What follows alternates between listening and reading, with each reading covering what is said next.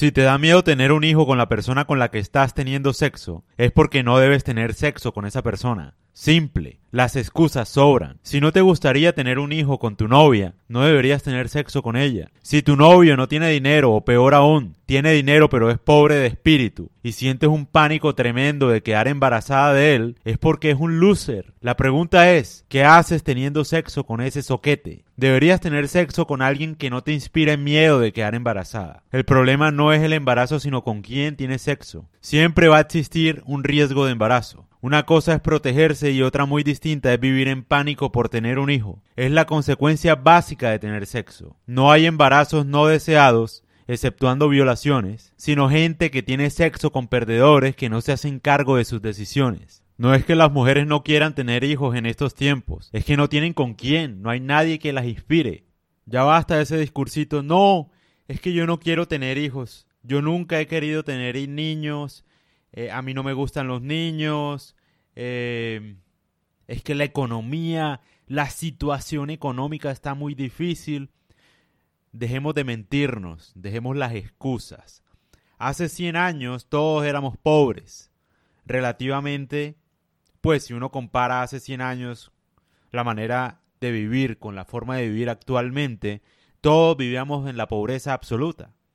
No habían carros, no habían celulares, no había luz, bueno, en gran parte de Latinoamérica, me imagino. Entonces, digamos que no es algo que uno dijera, uy, no, no tengamos más hijos, ¿cierto? O no, un hijo representa mucho gasto económico, ¿no? Si anteriormente nuestros abuelos tuvieron 15 hijos sin plata, ¿qué te hace pensar que tú no puedes tener un hijo hoy? ¿No? Todo eso hace parte de un discurso, una forma de manipulación masiva de personas para que no tengan hijos, básicamente. Para que queden los recursos en muy pocas manos y haya gente que cause menos problemas, por ejemplo. Y otra cosa es, no, que es que el mundo está un desastre, es que el mundo es un desastre, entonces por eso no tengo hijos. A ver, estás inhibiendo la posibilidad de que nazca alguien que pueda que no sea mediocre como tú sí me hago entender. Que tú hayas sido un mediocre que se queje de cómo está el mundo no quiere decir que tus genes no tengan la posibilidad de engendrar un genio que solucione la mayor parte de problemas que tiene la humanidad hoy día, por ejemplo.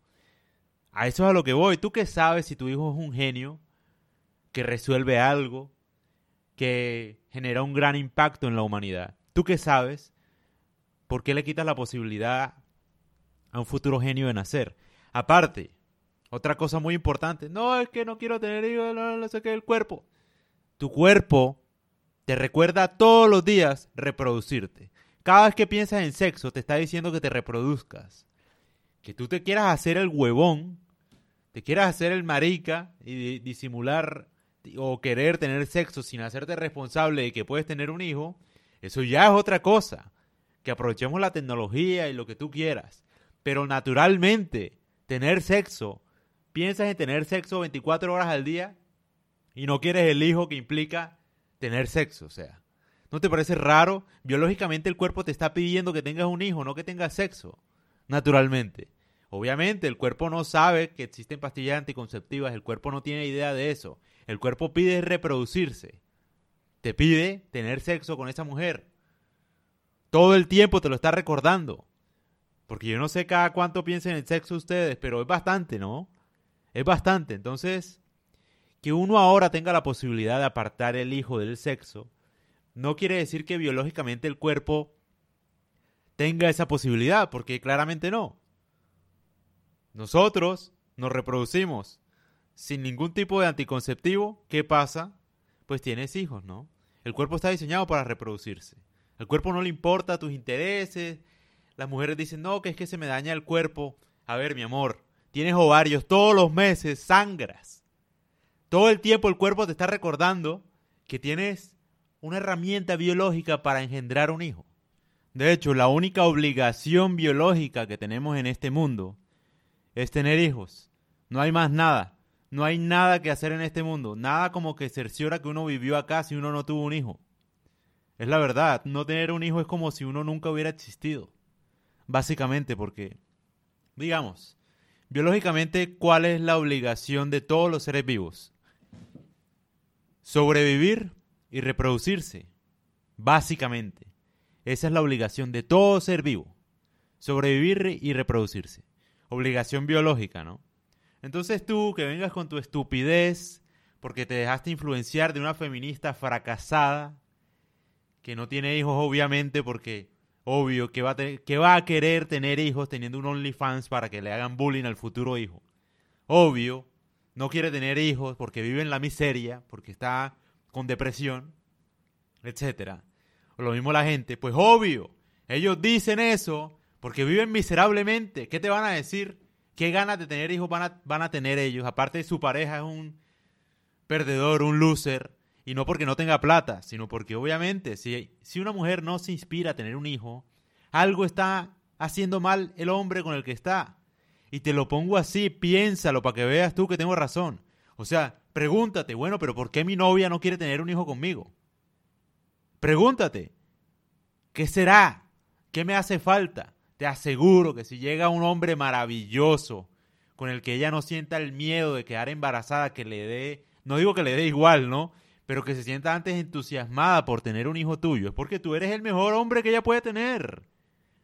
No le va a dar miedo, por lo que sea, por tu fuerza física, porque tienes plata, porque inspiras sexo, porque inspiras un montón de cosas. Ella, mejor dicho, va a quedar embarazada de ti unas 15 mil veces, contenta de la vida.